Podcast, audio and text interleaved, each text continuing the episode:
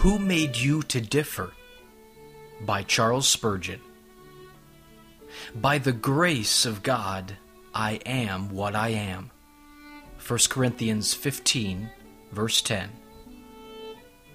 It is grace, free, sovereign grace, which has made you to differ. Should any here, supposing themselves to be the children of God, imagine that there is some reason in them why they should have been chosen? Let them know that as yet they are in the dark concerning the first principles of grace, and have not yet learned the gospel. If ever they had known the gospel, they would, on the other hand, confess that they were the less than the least, the offscoring of all things, unworthy, ill deserving, undeserving, and hell deserving, and ascribe it all to sovereign grace, which has made them to differ, and to distinguishing love, which has chosen them out from the rest of the world. Great Christian, you would have been a great sinner if God had not made you to differ. Oh, you who are valiant for truth, you would have been as valiant for the devil if grace had not laid hold of you. A seat in heaven shall one day be yours, but a chain in hell would have been yours if God's grace had not changed you.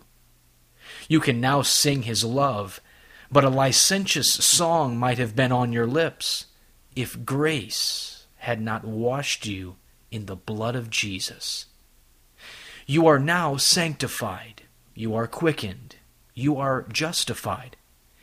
But what would you have been today if it had not been for the interposition of the divine hand?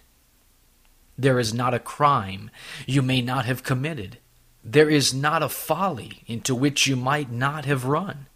Even murder itself you might have committed if grace had not preserved you. You shall be like the angels, but you would have been like the devil if you had not been changed by grace. Never be proud, though you now have a wide domain of grace. You had once not a single thing to call yours own, except your sin and misery. You are now wrapped up in the golden righteousness of the Savior and accepted in the garments of the Beloved. But you would have been buried under the black mountain of sin and clothed with the filthy rags of unrighteousness if God had not changed you. And are you proud? Do you exalt yourself? Oh, strange mystery that you, who have borrowed everything, should exalt yourself.